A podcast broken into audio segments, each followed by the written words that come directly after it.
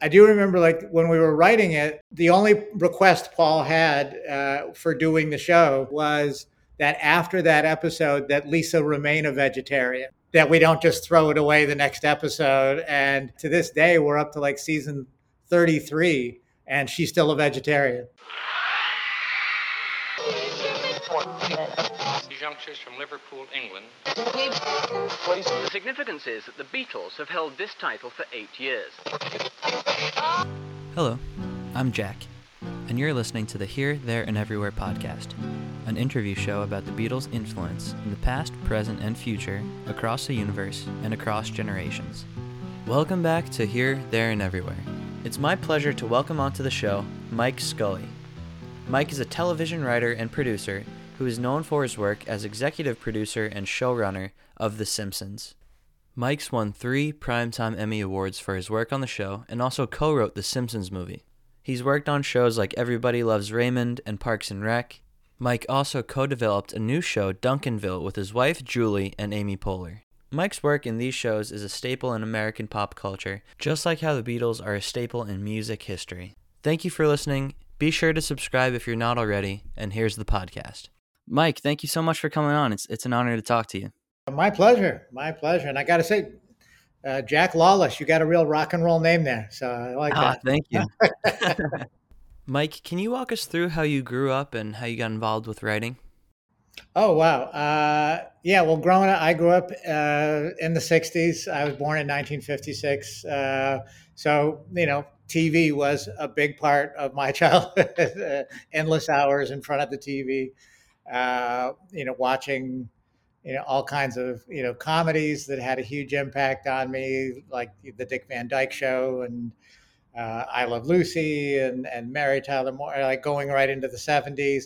But you know, also combined with that, you know, with the explosion of you know of uh, you know rock in the '60s, there was also music shows. They kept trying to figure out in TV how to get music to work uh, on TV shows. So I watched, you know, I got to see a lot of you know rock bands on TV. Was kind of the first place you would get to see them, whether it was you know, obviously like you know, Ed Sullivan, but there were shows like uh, there was a show named Hullabaloo and Shindig and like these kind of uh, shows with you know uh, girls dancing in go-go cages and uh, and the bands would come out. It was kind of like American Bandstand, but more you know uh, rock oriented. So that those two things kind of combined the the love of TV comedy and the love of music kind of overlapped for me. And what was the first time you heard the Beatles? Uh, I first, uh, my first memory of them w- is like like many uh, people my age was the Ed Sullivan Show. That first time in uh, in 1964, I was like eight years old, and uh, my family was all in front of the TV. And uh, I'll never forget my dad. My dad just hated them the second he saw them. As soon as, as soon as they were on camera, uh, I'll, I'll never forget. It's just one of those childhood memories that's so, you know, uh, embedded in my head. It, it's just my dad, like they started singing, the crowd was screaming, and my dad's like, Jesus Christ, get a load of these fucking assholes. and, uh, um, and that was my first time seeing the Beatles. And I think my dad hating it uh, just made it like made me enjoy it even more. Uh, Oh, was sure. to see how much it bugged him. My mother, on the other hand, my mom was was super cool and like she got it right away. You know, I, she she loved them. She loved the suits. She loved the harmonies. You know, like she got the excitement. The only thing she would say is, she, "I don't like it when they scream," but but uh, she was she was she was into it right away, and she I think she loved seeing how much I loved it. And what was it about them that captivated you? Oh man, it's uh, it, we had, first of all we you know had never seen anything like that before. Um, that sound, I mean, you know, I I didn't grow up. I mean, Elvis was obviously around in the '50s and stuff, but as you know, I was kind of too young to appreciate that. And you know, with the Beatles, like I said, I was eight years old. You know, maybe like you know, a, you know, a little on the close side of too young, but I still like felt something. Like it just felt so cool and exciting, and I loved the sound. And it, I don't know, it felt like it was ours. You know, like oh, this is being done for my entertainment, uh, and and me and my friends. It, this is strictly for us to enjoy, and. Um, you know, it was a sound unlike anything we had ever heard come out of our TVs before. Yeah, you know, I think there's something special about the Beatles where like each generation that comes along can kind of identify with them and and kind of claim them as their own. Yeah, there's also there was something I'm thinking back to that even like I'll go back and just watch old clips of them playing all the time. And there's something about it that like that just makes you feel good. I think part of it is they always looked like uh, when they were playing live, they looked like they were having a great time. They smiled um, yeah. you know, uh, and they looked like they were having fun, mm-hmm. and that came through the screen uh, to me. And to this day, I will judge bands like if a band is on stage and they look kind of dour or, or like they're doing me a favor by being there, I, I'm immediately like I'm out. right.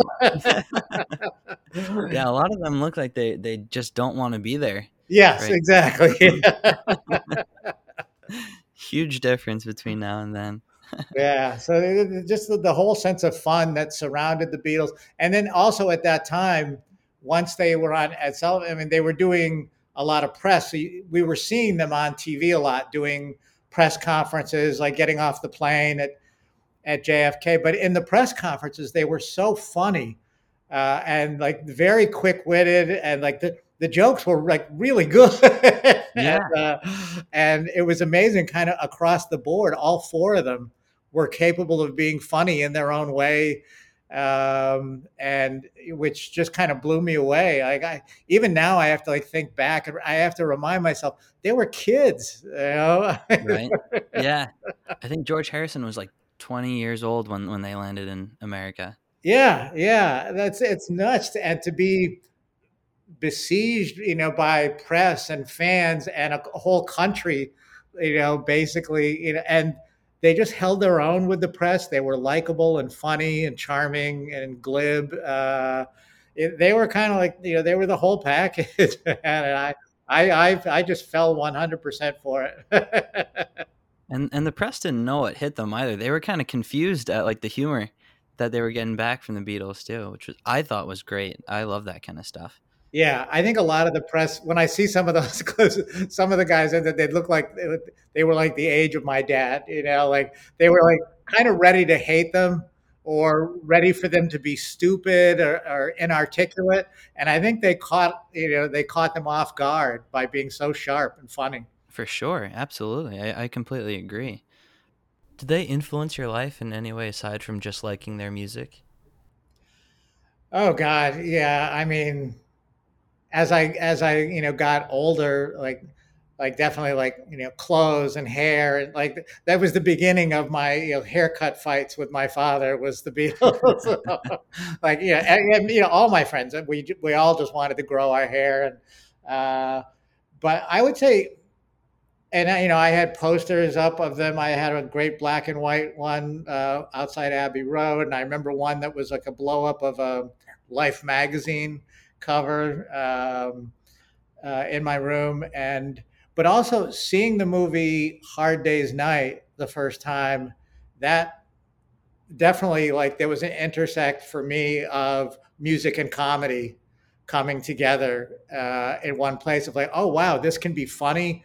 In addition to being great music, it's this they can actually like tell a story in a movie, and I'm laughing out loud at it.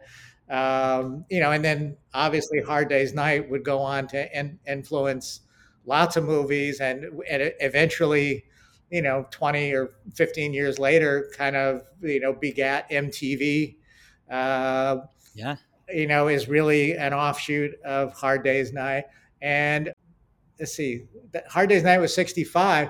And then in like 1966 or 67, we had uh, the Monkees on TV right. there, which was you know, very definitely influenced you know, by you know some TV executives you know said, "Hey, those Beatles seem to be hot. We should do something like that." You know? Uh, oh yeah, I think and, they call them the the prefab four. Exactly. Yeah, yeah.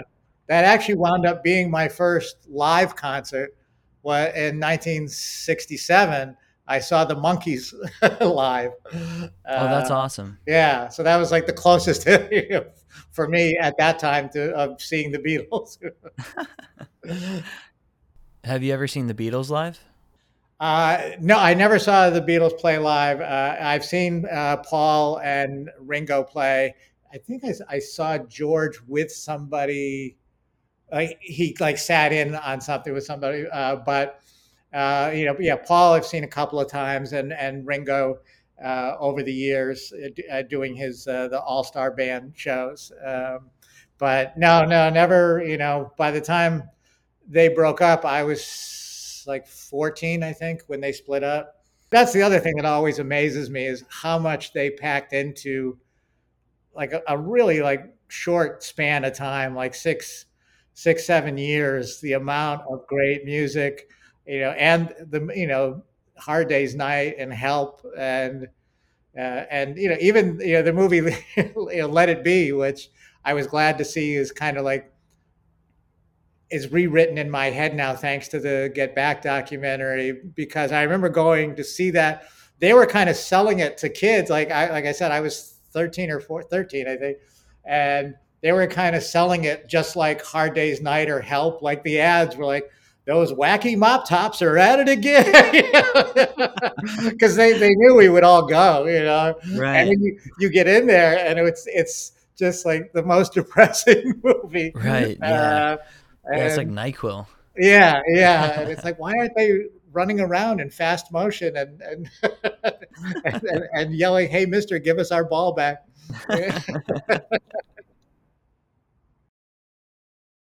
Being such a huge Beatles fan, what was it like working on The Simpsons, where there are just loads of Beatles references throughout the entire show? Yeah. And you actually produced an episode where Paul McCartney was a guest. Did you get to meet him? Uh, I did not get to meet him. Actually, the the guy who was running the show at the time, his name is David Mirkin, and he uh, he was the one who actually hired me for The Simpsons. Uh, he's Dave is like you know super Beatles fan, and he got to go to Paul's house, I believe in Scotland, uh, and record Paul at at Paul's home studio. Oh, so that's where that happened. Okay. Yeah, you should actually you should have Dave on the show sometime. I don't want to tell his stories, you know, but he's got For some good- sure, yeah. He's got some great ones. oh, that's cool. I've always imagined Paul actually being on top of the Kwik-E-Mart in that garden. yeah. Did not know yeah. that. And yeah, and that's where the episode was. Um, I do remember, like when we were writing it, the the one, uh, the only request Paul had uh, for doing the show, uh, because we we pay like union scale to all the guests. They all make the same uh, money. You get like whatever the union scale is plus a you know a T-shirt with the Simpsons on it, and that's that's your payment. So nobody does it for the money. But his one request was that after that episode, that Lisa remain a vegetarian. Oh, wow. Um, that we don't just throw it away the next episode. And so to this day, I mean, that was season five or six, and to this day, we're up to like season thirty-three, and she's still a vegetarian. Oh, that's so cool. Yeah. that's awesome. Did you work with other Beatles fans? Because aside from that episode with Paul, George and Ringo made appearances on The Simpsons as well, and there were countless homages to the Beatles too. Yeah, uh, George and Ringo were on the show before I, I got there. I got there near the end of season four, beginning of season five. But yeah, there's a lot of Beatles fans, and most of the writing staff. I mean, you know, it's it's pretty hard to, you know, to find somebody, you know, particularly, you know, uh, that's not a Beatles fan. I mean, everybody that was on the staff when the show started, like, you know, George Meyer and Al Jean and Mike Reiss and Conan, everybody's you know Beatles fan. So. Uh, uh, you know, we're always, you know, happy to do a, a reference. And the references stand the test of time, too. Yeah, they, they really do. Yeah, it's not one of those kind of pop culture jokes where you're worried that a year later people won't know who you're talking about. Yeah. Yeah. so, Speaking about longevity, what do you think it is about the Beatles that allows them to stand the test of time for so long? oh man, I think it because it was so much more than than just like a, a rock group. I mean, it really was um, like a a movement or a, a, a, like I said, it was that thing that was that was ours. It belonged to to to to my generation, and then instead of like keeping it for ourselves, you know, like as we got older, we were passing it down to you know to our you know either younger brothers and sisters or and then eventually you're passing it down to your kids. Um, and you know and you know i think the bottom line of it is the songs are so great.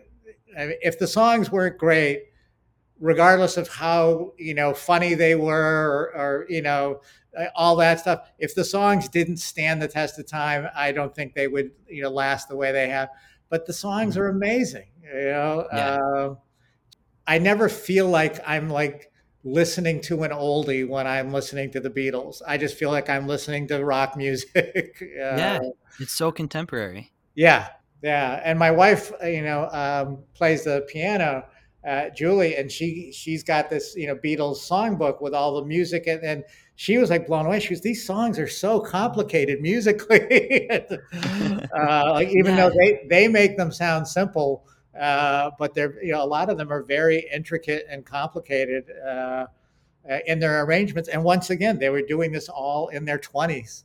Blows me away. Yeah, yeah, and with no formal musical training. I know. I you know I always compare myself to the Beatles because I'm I just turned 25, and I always think like on my birthday I'm like, all right, when when John was 25, you know, he was he already made Rubber Soul. He was he already did Revolver. He already did all this stuff. And like, what am I doing? but, and then even George, I think George was 25 in the Get Back documentary, which is insane. Yeah, it really is. Because yeah, same thing. I, I, think back to me, you know, in my 20s and like, you know, what I was doing with my life, and uh, you know, it's crazy of how much. By the time of the Get Back documentary, how much they had already accomplished uh, uh, and they hadn't you know imploded or like self-destructed or uh, and i can't imagine the pressure cooker they lived in uh, yeah you know oh my gosh i mean they're kind of it, it prepared you know somewhat i think other bands to come for what happens when you get famous but they probably had nothing to compare it to, maybe except Elvis, I guess. You know, that kind of right. mania, you know. yeah, I think Elvis was like the only huge sensation before the Beatles. And then maybe before Elvis, it was like the the presidents or something. I, I don't know who was big in that kind of sense. Yeah, well, yeah. Lincoln used to get tons of screaming girls. I remember that. Right. oh, sure, yeah, yeah. They were, he'd do that Gettysburg Address. The girls would go nuts.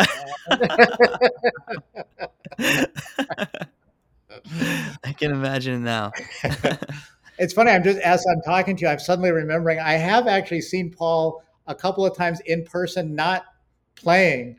Um, and one time was in a restaurant and in the lobby of a restaurant in LA. This was just a few years ago. It was, and it was a, it was like lunchtime, and I was supposed to meet a friend there, and the, the lobby was very crowded around the uh, where the host is, and I turned and like literally six inches from my face, there's this face that's like so recognizable. I'm like, who's that? And then and then he goes, and he he was we were looking right into each other's eyes because there was nowhere else to really look. And he just says like oh hey man how's it going? Uh, wow. And i think he must have seen the crazed look in my eye of realizing that's paul mccartney because i'm sure he's used to that. And i think he's very good at i think he knows how to kind of disarm people and and try to calm them down. Yeah, right. you know uh, and yeah, yeah, and then and then he was you know gone you know off to to have lunch himself. So that was fun. And then once a few years ago, 2015, uh, I went to see a taping at SNL. Uh, uh, Saturday Night Live, and then after the show, they have an after party, um, and uh, Amy Poehler, who I've worked with a few times, was co-hosting the show and was nice enough to get my wife and I into the show and the party. Paul, Bruce Springsteen was the musical guest on the show, but Paul joined him at the end, and they sang Santa Claus is coming to town. So and awesome. so then at the party afterward, like it was crazy. There was one table of people, and I, I bumped into a couple of writer friends of mine who happened to be there, and we could hardly look at this one table because at the table was uh, Paul, uh, Springsteen, Steve Van Zandt, Steven Spielberg. What? Um, yeah, Lorne Michael. It was like so much power at one table. We're like, we we all of us like, we can't even look over there. wow. I wonder what their conversation must have been like at that table. What were they talking about? Oh god, you know, man, uh, they're probably just, you know, they probably talk about the same shit everybody does. How long do I have to stay at this party? Have you seen the Get Back documentary? Uh, oh yeah, oh yeah, yeah. That was a great week for me. That Thanksgiving week was because there was a there was a Springsteen release of a concert he did in 1979 at Madison Square Garden, uh, which which is incredible. And then like a couple days later, Get Back started playing. So that week I was just like glued into the TV. Uh, but yeah, a, the Get Back thing was. I, it was just so good, and like I said, it completely rewrote my memory of sitting in the theater watching Let It Be the first time around. It was so much fun to see them having fun together, making each other laugh.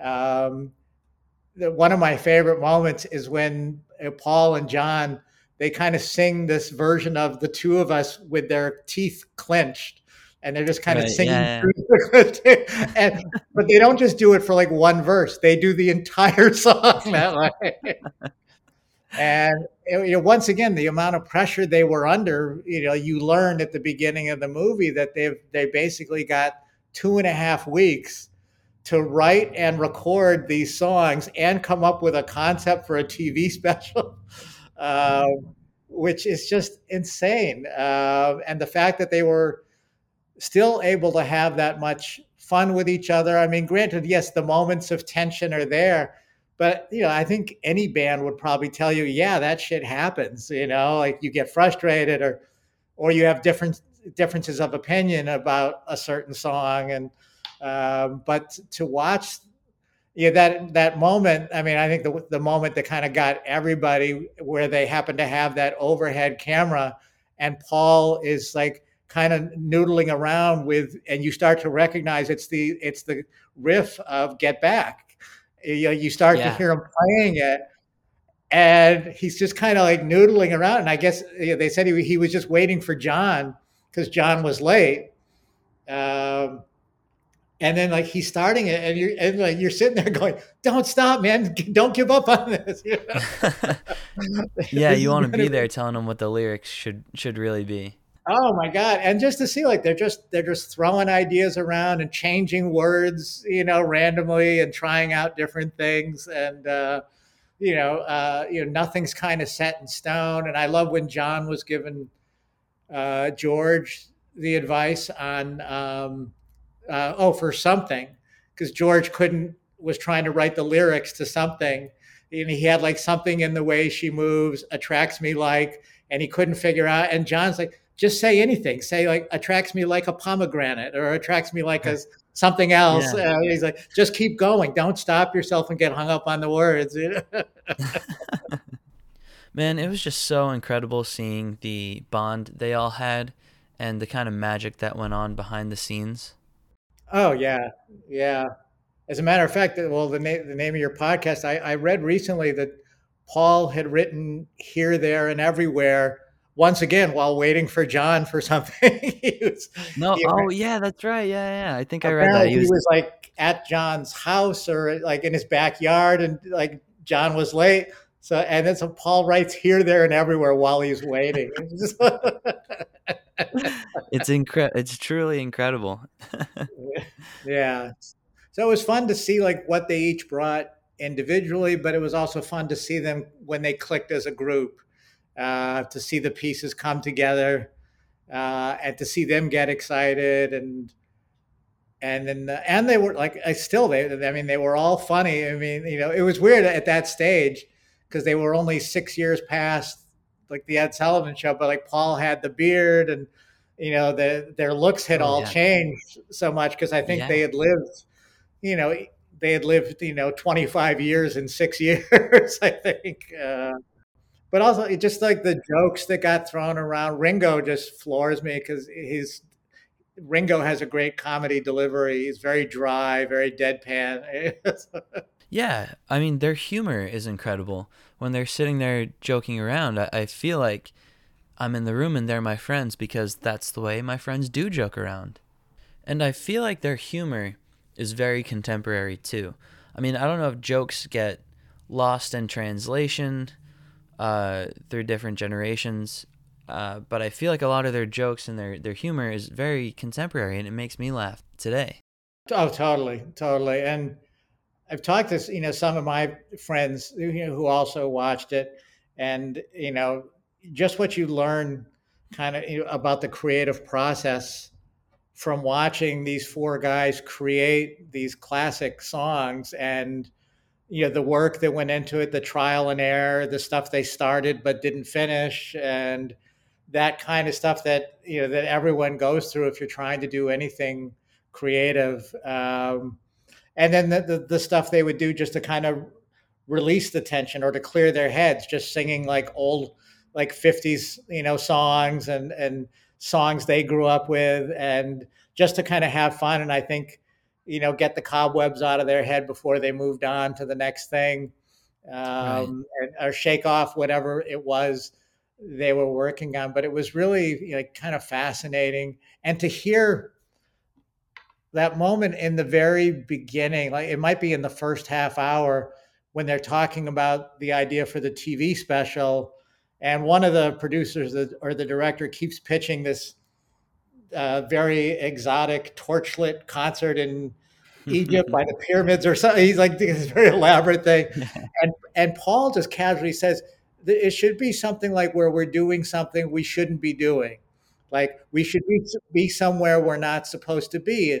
He goes and, and like maybe like you know where, and, and I think he might even say like yeah, like where the cops could like throw us out or or he's just kicking around ideas and you know we're watching it you know all these years later going holy shit that's going to be the rooftop concert. That's, yeah. you know, I know. Uh, and and they're all just like pitching ideas of like i don't know maybe it could be this maybe it could be that. And you know anytime you're doing anything creative like if we're writing you know tv that's so much of the process is kind of i don't know maybe it could be bart does it. You know, right. And then you just kind of see if anything clicks and it's funny how quickly they gloss over paul's idea uh, at that time uh, and i don't even know if at the end of it when they come up with the idea of just going up on the roof i don't i'm not even sure that paul remembered that he had said that thing a couple weeks earlier about going somewhere they shouldn't go or you know, being Right. somewhere they shouldn't be. I was wondering like because he never said like, yeah, that's what I was talking about a couple weeks ago. or just, uh, I think it, it might have just kind of like, you know, it, it made it. It may have he may have just thrown out something that seemed like a funny idea to him at the time. Um, and it's another a great thing that documentary does is it makes you you know like in any like movie or tv show you're always looking for like what are the stakes of this story like like Mhm. like if the person doesn't do this what's going to happen to you know so and so or what'll happen to them if they don't accomplish this and get back even though everyone knows the rooftop concert happened and it's on film and we've seen it right there you get so caught up watching the movie there were periods like where they were like kind of abandoning different ideas like it's like i don't know if this concert's going to happen yeah like, then i have to remind myself no no it does you've seen it Yeah, it's a very Back to the Future Part 2 kind of feeling where you're Yeah. like watching it from backstage and you know what's going to happen because it just happened. yeah You don't want to mess anything. I was sitting there like holding my breath because I didn't want to mess anything, like the butterfly effect or something. Yes. Oh, totally. It's a, it's an amazing. If people, if anybody hasn't seen it by now, I know some people I've told like, all right, it's eight hours long, and I can see their eyes just glazing over. but it's so worth it. You know, you can break it up, and I've told people like, watch an hour a night or watch two hours, and you know you don't have to. There's no obligation to complete it, you know, in one day. right. but, but I do think it's better watched as close together as possible, you know, because you kind of fo- you're following their little story along, you know, while they're trying to, you know, put this album together.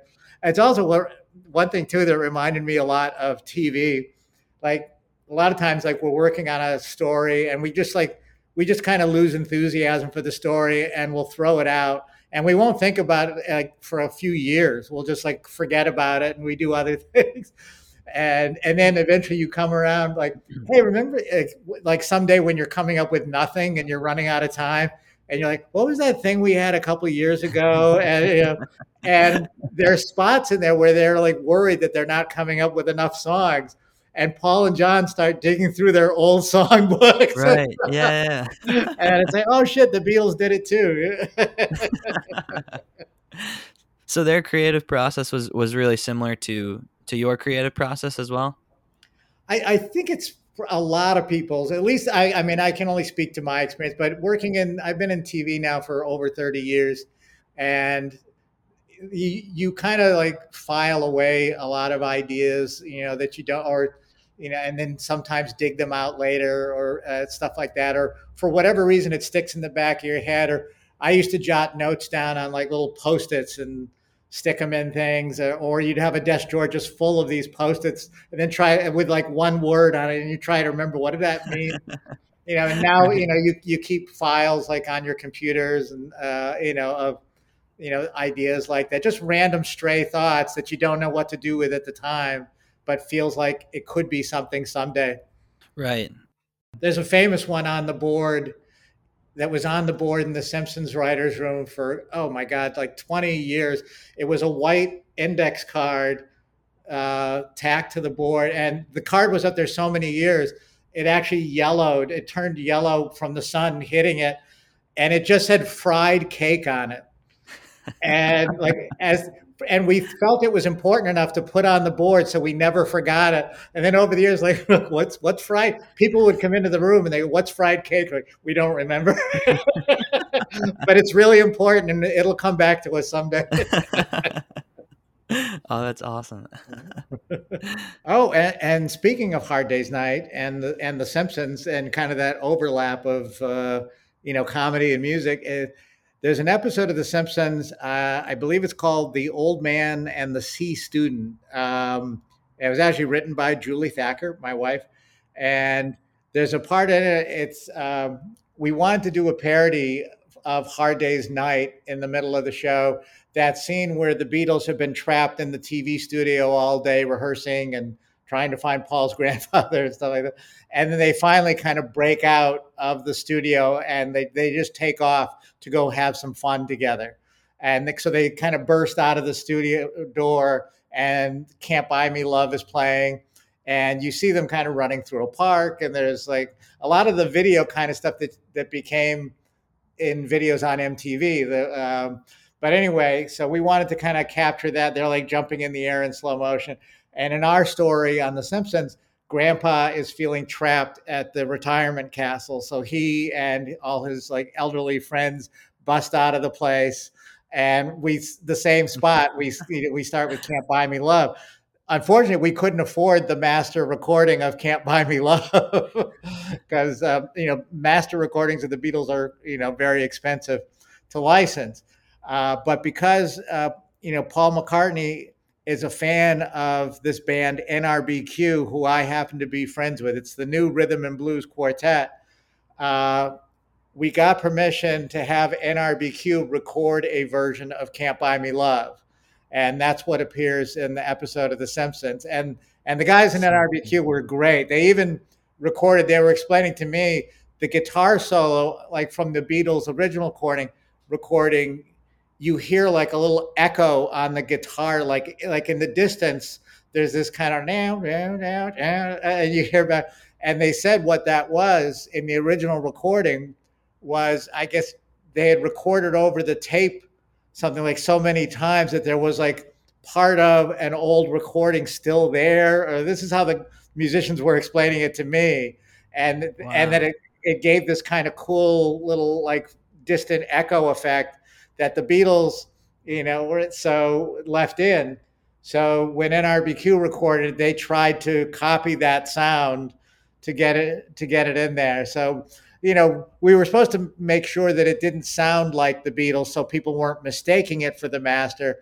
But you know, you can tell that it's not them. But the guys did a great job of covering it for us. Uh, and at the end of the show, in the credits, we kind of copied the Hard Day's Night album cover with pictures of Homer, Marge, Bart, and Lisa uh, on there, and then we. Um, you know, reprised or reprised, whatever the correct pronunciation is, the song over our closing credits. Uh, so that yeah, that was a, a, way that we we definitely used the Beatles on The Simpsons. It's so cool, and I think that was that album called I um like uh, Bart's Day Night. I think it was. It said. It oh yes, you're right. I forgot that. Yeah, we yeah we did put a title on it, a, Bar, a Bart's Day Night. Yeah, yeah, you're right. Oh, that that's awesome. Yeah, I remember watching that. I think I must have been watching a rerun of that episode when I was younger because they had they every must have been like 2010 or 2012 where they showed every Simpsons episode in order on, oh, yeah. on channel yeah. Fox. And I was watching that, and uh, that was when I was starting to get into the Beatles. And I remember hearing "Can't Buy Me Love," but I I realized it wasn't by the Beatles. Um, but I was like, this, you know, this version's actually pretty good. I did not know NRBQ back then, but after hearing your story, I'm like, oh, this all comes full circle. That's so cool. Yeah, yeah. No, they they did a, a really cool job. I mean, there's versions of it on YouTube uh, uh, uh, that I've seen, but the for some reason the audio is sped up. Uh, whoever hmm. put the clip up, the the audio is sped up, so the band sounds a little weird. Uh, the recording because I'm listening to it. This is going too fast. so, yeah. uh, but yeah, now like on Disney Plus, you can see all the episodes. Uh, uh so you know, it's you get the uh, the full version. That marathon, God, that it reminded me when you said that we didn't know what was going to happen when that marathon aired. I think it was to launch the FXX channel they were launching mm. the channel and they wanted to do something big to promote it and they came up with this idea of a simpsons marathon like every episode in order for like 12 days straight 24 hours a day and yeah. we were we were very nervous about it we're like oh man this like yeah because of you know the online we thought oh man they're going to start hammering us and telling us like when we should have canceled the show stuff like that. uh, but surprisingly, it got kind of this like outpouring of love. I was hearing on Twitter from like dads who were like at like in their late 30s maybe who were watching at the marathon with their like 8-year-old kids because they had remembered watching these episodes when they were kids and now they were watching them with their kids or something. So oh, it was so cool. yeah, yeah, yeah. It was it was pretty cool. It was kind of this like for you know almost two weeks straight, people were kind of reliving their childhoods, you know, from growing up on the show. So it was pretty cool. Yeah, that was a good time. I remember uh, it was always on TV. So I actually introduced that was when I introduced my little brother to The Simpsons. He, he hadn't seen them before that. He was probably like uh, 10 years old around then. So um, he he loved it after that. He was hooked. Oh wow, yeah, no, it was it was fun for us. Like I said, it was kind of this two week like love fest with the fans, and then they went right back to telling us when we should have canceled the show. you know, and now it's going to outlive all of us. So yeah, yeah. what season is it on now? Like thirty something. Thirty three. Yeah. Wow. I know. We used to actually talk all the time in the room about like doing a final episode. We started talking like around season six. We started like saying, "Hey, we should start thinking about a finale that." Like in the next year or so, we're going to need a final episode because at that time, if if your show ran seven seasons, that was considered a really good run, you know. Mm-hmm. Um, and so we you know we would try to think of certain ideas like well what would be a good way to wrap it up? And then we wound up doing you know season seven and then eight and nine and, you know, and we would still occasionally don't forget be thinking about a finale. You know we got to we got to come up with something.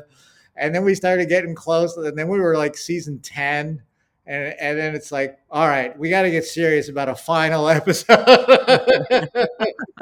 you know, uh, and, uh, and at one point we were like really, and, and I remember at one point, actually, even even like talking to Matt Groening, we were saying, yeah, yeah, we got to we got to wrap this thing up, uh, and then Fox wanted two more years, and we thought, all right, we'll go to season 12, but that's absolutely it. and now here we are, season 33, and there's no talk at all of a finale anymore. right. Maybe that's what that index card on on your board meant. The Friday. Maybe that's what, maybe that's what that was about. that would be great if that wound if somehow that wound up in the final episode would be awesome. do you have a favorite Beatles album and do you have a favorite Beatle? Oh man. I mean, I love it all for different reasons. I mean, you know, just you know, the the excitement you know that came with you know you know meet the Beatles. Um, I mean, you just couldn't beat it. it, it what was so exciting is like everybody was buying these albums. You know, the day they came out. You know, so you were playing it at your house, then you'd go over your friend's house and they were playing it. Uh, but um, it was fun that you know, like as I was getting older, the albums were getting kind of eh, were evolving and the, the, getting more complicated the musical arrangements they were exploring different styles. Uh, and i love the fact that they i mean they to me evolved the way some bands might over or you know over a 30 year you know span they did it in six years. Uh, so like you know every album there was just something new to discover. If i had to pick one oh man. I mean possibly um, God, possibly Revolver. Oh, Revolver. Okay. Uh, yeah, it, it, it varies at different times. There's just certain things about each album I love, and you know, re-listening recently to um, Abbey Road, uh, the medley on the second side. mm-hmm. Um, I never knew that that the, uh, the end uh, where they're the guitar solo is right before Ringo does his like one and only drum. So I play the drums. So uh, as a kid, I was always playing that drum. So oh, cool. it's only like 20 seconds long, but uh, but I didn't realize the guitar solo in that that it's John, Paul, and George all taking turns taking yeah. solos. So, so to me, cool. that was kind of fun because the, the piece is it's called the end, and they were all taking solos, and it felt like they were all maybe John Paul and George trying to top each other on the guitar. They all it just sounded like they were having fun recording it. I don't know if they were, but it sounded like that to me. You know, I, I heard a story that George Martin was was there in the studio during that day, and he said the three guys, John, John, Paul, and George, just brought in their amps, their guitars. They stood around in a circle and they just started playing together, just like he said. It was just like the old days in yeah. Hamburg before they became big, and said they were all smiling, and it's it really is great. It's it's such a such a great ending for with the end, you know.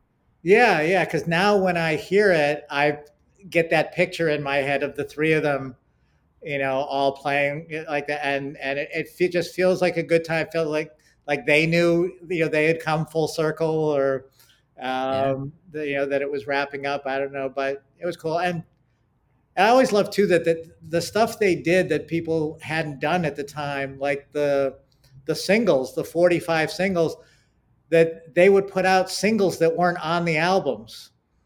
Like they felt if right. you if you put the single on the album that it was kind of a ripoff to the fans that the fans should get two more songs in addition to the which yeah.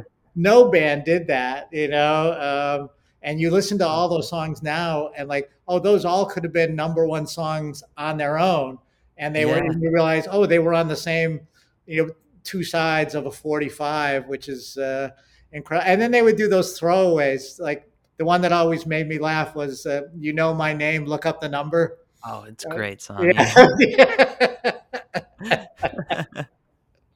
it's so funny. Uh, John's voice and when he does that little old English granny voice, yeah. it's amazing. yeah, those albums are, are great. You really can't pick a wrong choice for a favorite Beatles album. I mean, mine, I'm kind of like you, where my favorite album changes all, all of the time. So, Mike, what have you been up to recently? What kind of projects have you been involved in? Um, I just recently uh, wrapped uh, my 28 years on The Simpsons. Uh, wow. And I've been doing, uh, my wife and I co created an animated show uh, with Amy Poehler, and it's called Duncanville. And we're uh, working on season three right now. Um, and it'll be on Fox and Hulu here in the States in May. And then overseas. I I know it plays in the UK, uh, and I'm trying to remember the channel. Channel four, maybe. I don't. know. Uh, so we're working on those right now, and we got a fun season coming up. We we got speaking of of great rockers who also happen to be super funny. We have Dave Grohl guest starring in an episode. Nice. Uh, yeah, yeah, and he was he Dave was Grohl. hilarious. Yeah. Matter of fact, the last time I saw Paul McCartney play, it might have been seven or eight years ago at the Hollywood Bowl. And by pure coincidence, Dave Grohl happened to be sitting right behind me. No uh, yeah, and he was there. I think he was there with his mom. I think. Wow. Uh, but yeah, and he was just you know loving the show. I mean, what's what's not to love, man? It's it's Paul McCartney. yeah, you know, I think I I saw a video of of Dave Grohl talking about the only time he's taken a picture of Paul McCartney because he always he always wants to treat him as an equal, like as a friend. Yeah. And he said the only time he's taken a picture of him as a fan is when he Paul came over to his house and was teaching his daughter how to play the piano, and Dave Grohl like walks in the room and he sees this going on, and Paul's just teaching her the the notes and everything, and he's like, ah, this is so cool. I have to take a picture of that. He's like, Paul, I'm sorry, but I'm just going to be a fan for one second. Paul McCartney that's, teaching I mean, your daughter.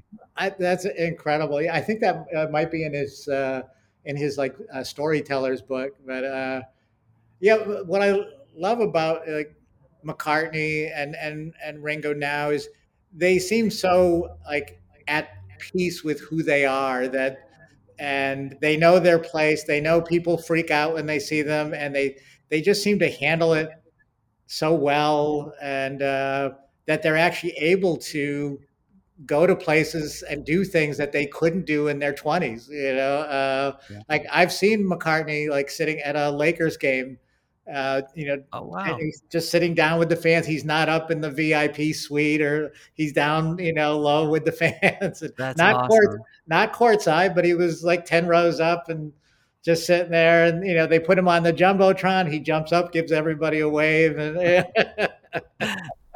that's awesome. Yeah it's just really great to know that they're happy you know? And they're living their lives in a way where they're serving their fans even when they're in their 80s because well they know that their music has changed a lot of people's lives. It, it, their music has changed the world. And i think that they've come to terms with that and i think that they're at peace with that yeah, it's always fun when you see a big rock star playing like with Paul somewhere. You know, like like you know, Grohl's a great example uh, at the the Rock and Roll Hall of Fame. They just did get back together.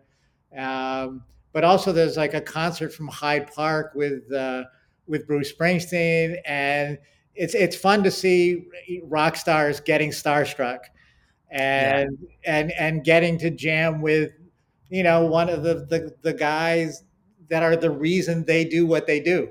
You know? oh yeah, exactly. It, it's so cool. Yeah, so, like family tree of music. It's it all goes back to the Beatles, and then the Beatles have their influences too, or they get starstruck when they meet people too. Uh, oh yeah, you can tell when they're just having a they're having fun out there. I was recently watching a, a clip of Paul playing a, a Day in the Life, uh, which is he doesn't play live very often. But Neil, he was with Neil Young, and Neil Young was playing. I oh, think wow. Neil, I think Neil Young is playing in Hyde Park in London, and he's playing a day in the life. And halfway through the song, Paul walks on the stage wow. to sing like his uh, uh, part of the song, and I mean the crowd goes insane uh, when he walks out there. and it's really if people haven't seen it, it's an incredible version of a song you would think would be impossible to play live because there's there's no orchestra on the stage. Right. Neil Young and his band are kind of creating all the noise with feedback and, and stuff, but he and Paul are clearly having a great time together. Uh, and it seems like an unlikely combination, but it and an unlikely song, but it really works. That's so cool. Yeah, they're gen- they I guess they can make anything work. They're geniuses, you know. Yeah, That's so cool. yeah. Mike, I have one final question for Sure. you, and it's a big one. Um, Oh, all right. it's uh, it's not that big. you need a ride to the airport. Yeah. oh gosh. please drive me to LAX, please. Yeah. I'm sorry. What's the question? Where do you see the Beatles' music and influence in the next 10, 50, 100 years in the future? So the year, I don't know, what's 100 years from now? 2122. Uh, if we're still around. eh, yes. that that may be the bigger question. Yeah. Uh, you know, I I don't you know, I don't see it ever fading away because of the generational thing where it continues to get passed down. And I think even if kids and actually I can use my own kids as an example. My kids are in their they're all in their 30s now. When I first like played the would play the Beatles for them, um, they would kind of naturally resist it. I mean, I, I, I would say like when they were like about 11, 12 years old, they, they were starting to get into their, you know, you know, teen years. They were heading that way. So automatically not liking anything we like. Right. Uh, and so they would pretend to be allergic to the Beatles. Uh, and if, if like, if I had the music on in the car and the Beatles came up in, like in the shuffle, they would all like pretend sneezing and and they would do it just to bug me. Um, and now, like they all love those songs, uh, and they're kind of blown away with the Beatles story. They now know kind of who the Beatles like were as people. They've seen you know them on you know talk shows, and they've they, they've just their their musical education grew as they got older and I think they will play the Beatles for their kids, like for my grandkids, and and I think people just discover their song. The way my mom, like I said, she got it right away. You know, my dad just automatically hated it, and my mom had favorite Beatles songs. Like to the, I mean, uh, know, she passed away many years ago, but like the song Eleanor Rigby, like that would come on if I was playing it, and sh- she would have me turn it up. Uh, Oh, if she was, wow. she'd say turn it up, and she'd listen to it, and at the end she goes, "It's the saddest song ever." And she goes, "But it's so beautiful, but it's so sad." and, and, like kind of haunted her uh, in a, in a great way. Like it stuck with her, and you know she loved this, you know, the song something, and then and then when Frank Sinatra covered the song something, Frank Sinatra was her favorite singer. So and like she Oh, knew where it came from because she had heard it on my album. Right. You know, and and Sinatra would introduce it to his audiences, saying, "This is the most beautiful song ever written." Uh, the song "Something," and you know, so I think it just gets their music just gets passed around generations.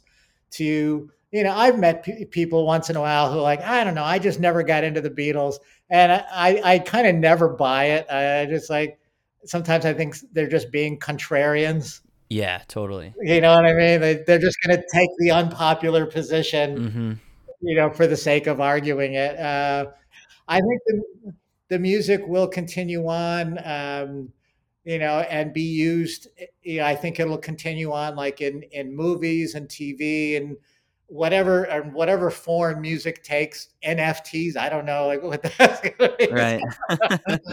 in the future, but I do. Uh, I don't picture it ever like going away. Like you know, obviously people won't know every song from every album, but I think they'll they'll always be you know twenty Beatles songs that everyone knows. Know, that, that's I know, that's my opinion anyway.